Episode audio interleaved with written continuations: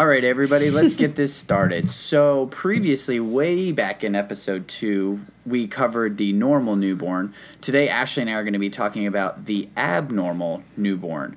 So, we're going to kind of do it a little bit like question style, uh, question st- Slash hodgepodgey. Yeah, exactly. So, this will just be put together. You guys know from listening to us, we usually make a pretty good product. So, we're not going to cover any of the like antenatal testing uh, type stuff, but we're going to basically start from the delivery room. We have a baby who is born via C section, comes out, initially does okay, then starts to have some grunting, nasal flaring, uh, retractions, and tachypnea. What's going on with this baby, Ashley? Uh, transient tachypnea of the new newborn, TTN. TTN, yes, exactly. So typically this occurs in our babies who are born via C section. Uh, if you get an x-ray the classic finding is going to be some fluid in the fissure so you may get that image on your test um, so look for that and then you can have some increased interstitial markings as well we're really just going to support the babies through this and typically lasts about 48 to 72 hours and then typically resolves yeah it should just go away on like just with support after um, no more than 72 hours all right how about this one there, Rayburn. you uh, you got this baby. They come out. They're not breathing. What is that? They're just not breathing. Well, I'm at a warm dry stim first. NRP. Well, yeah, that's true.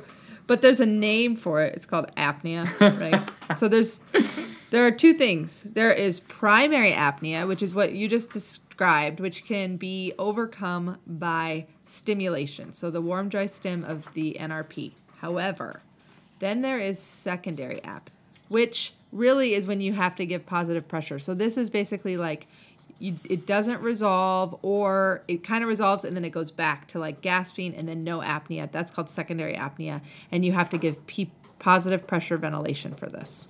All right, very good. The other thing to know is that apnea is defined as 20 seconds of no breath. So, like anything less than that is actually just periodic breathing. Yeah, I think that's actually a big point clinically as well. So, a parent comes in and says their kid stopped breathing, and you're like, ask how long it is, and they're like, oh, a few seconds. That's not true apnea. You got to hit that 20 second mark, which, if you count it out in your head, 20 seconds is actually a really long time. Should we talk about some of the um, differential diagnosis for apnea? Like, what can be the cause of apnea? So some things you can you should consider if you have true apnea over that 20 second mark is some metabolic problems. So hypoglycemia, that's a big one. Hypocalcemia, uh, neonatal anemia can also give you apnea. Um, certainly cardiac causes. Consider a PDA there. Uh, seizures, unfortunately, neonatal seizure that can present with apnea.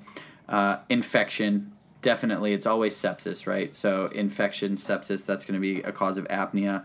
Uh, and then if there is some kind of swallowing dysfunction in the newborn, um, that can ca- that can present as apnea as well. So just consider those in your differential. Okay, well, what would be a um, a neonatal resuscitation without discussing RDS? Yeah. Respiratory distress syndrome which of course I'm sure all of our pediatricians know this, but I'm going to just say it anyways, is a surfactant deficiency lung disease. Basically, it used to be known like as hyaline membrane disease. Um, but basically, they don't have surfactant, and so all their little alveolar collapse, and then they can't breathe, and they get cyanotic, and they retract, and they grunt, and they look like crap, and you got to help them out. Yep, exactly. And sometimes you got to give them surfactant if they're young enough but most of the time this is going to be a supportive thing like TTN as well. This may be one as well that you're going to get presented with an, an x ray, um, and you're going to see some nice air bronchograms and that classic ground glass appearance of the chest x ray in a newborn. So, this is certainly something you can get an image on your test for.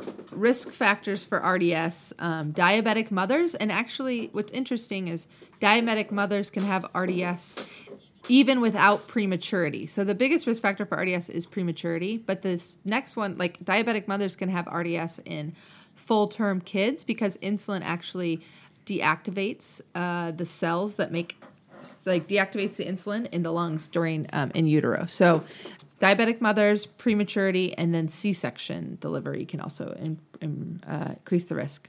All right, very good. All right, so staying on the lines of respiratory issues uh, in our neonates, this one's going to take a little bit of time to develop, but bronchopulmonary dysplasia, um, or really you can think of it as baby COPD or baby asthma, because it kind of works in the same way.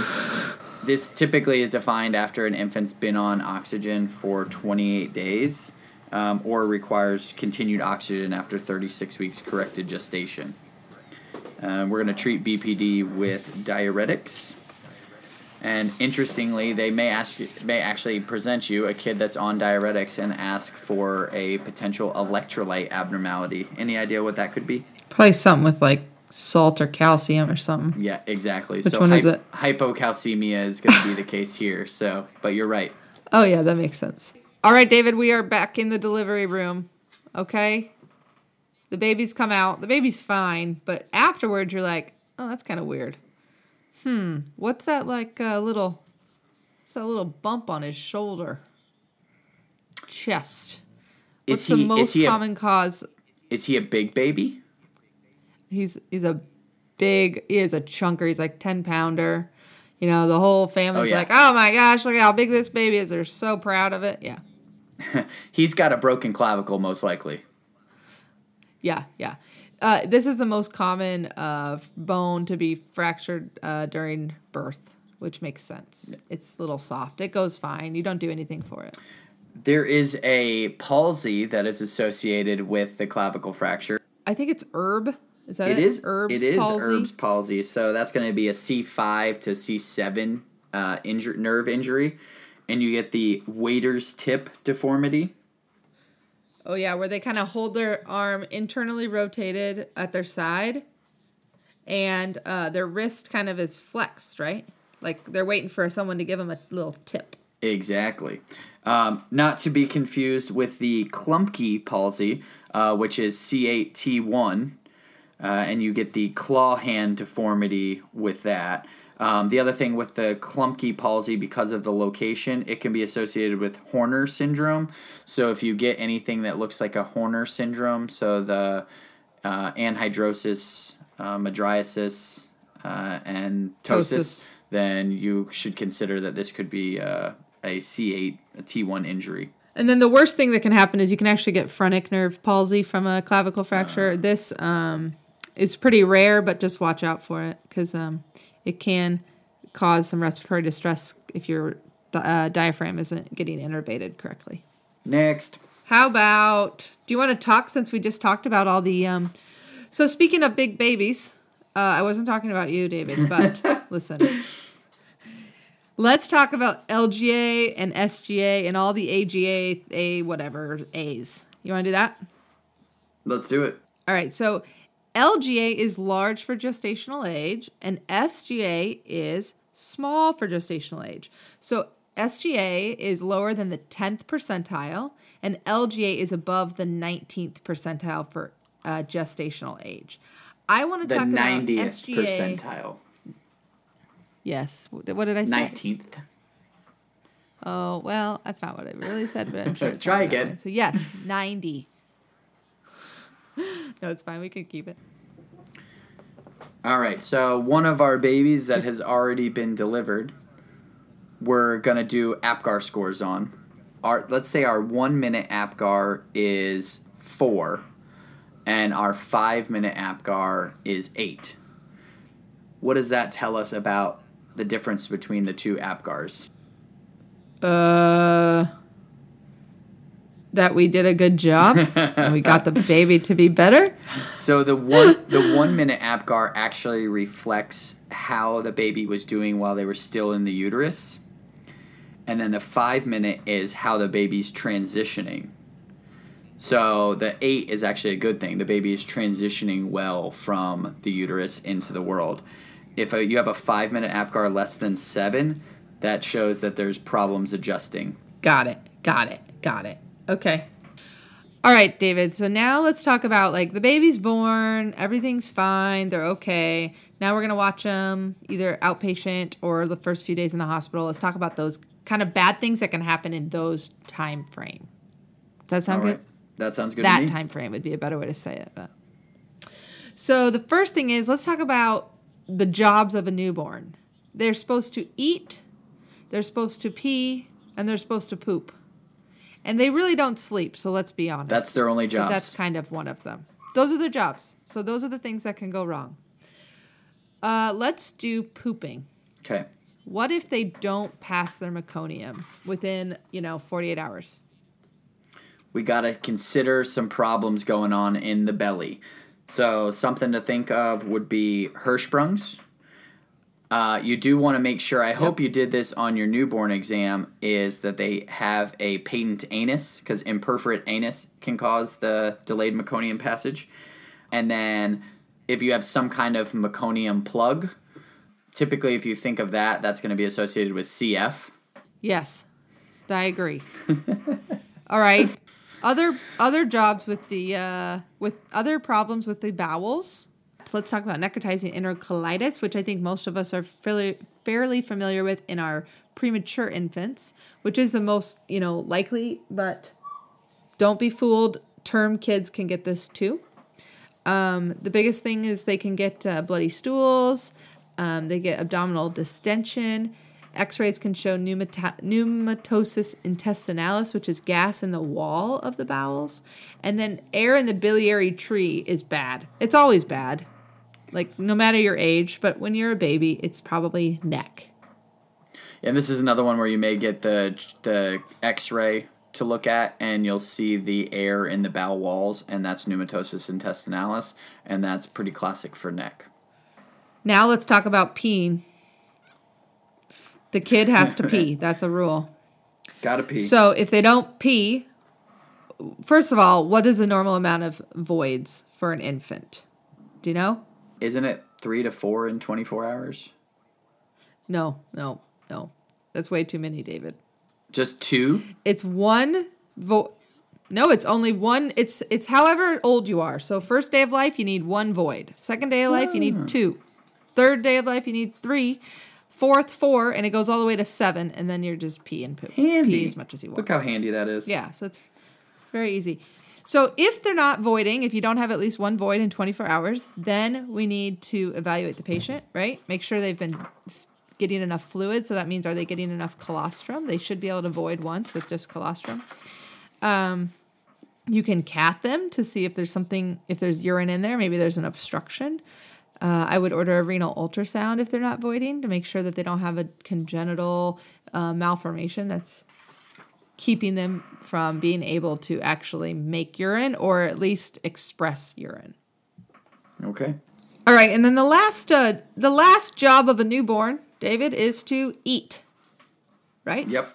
Some problems that come up with not eating are basically the biggest one is jaundice and of course hypoglycemia. So if kid is not eating, um, you got to figure out why. Are they sleepy and so they can't eat? So is their blood sugar super low? Like check a blood sugar and make sure that they're awake enough to eat. Are they septic? I mean, there's lots of reasons why a kid won't be awake enough to eat. If they are eating, then um, you should be able to clear most of your uh, your bilirubin. Um, we'll get into all of it, but basically, you got to pee and you got to poop to get rid of your bilirubin. So that's part of their jobs. Again, pee and poop and eat.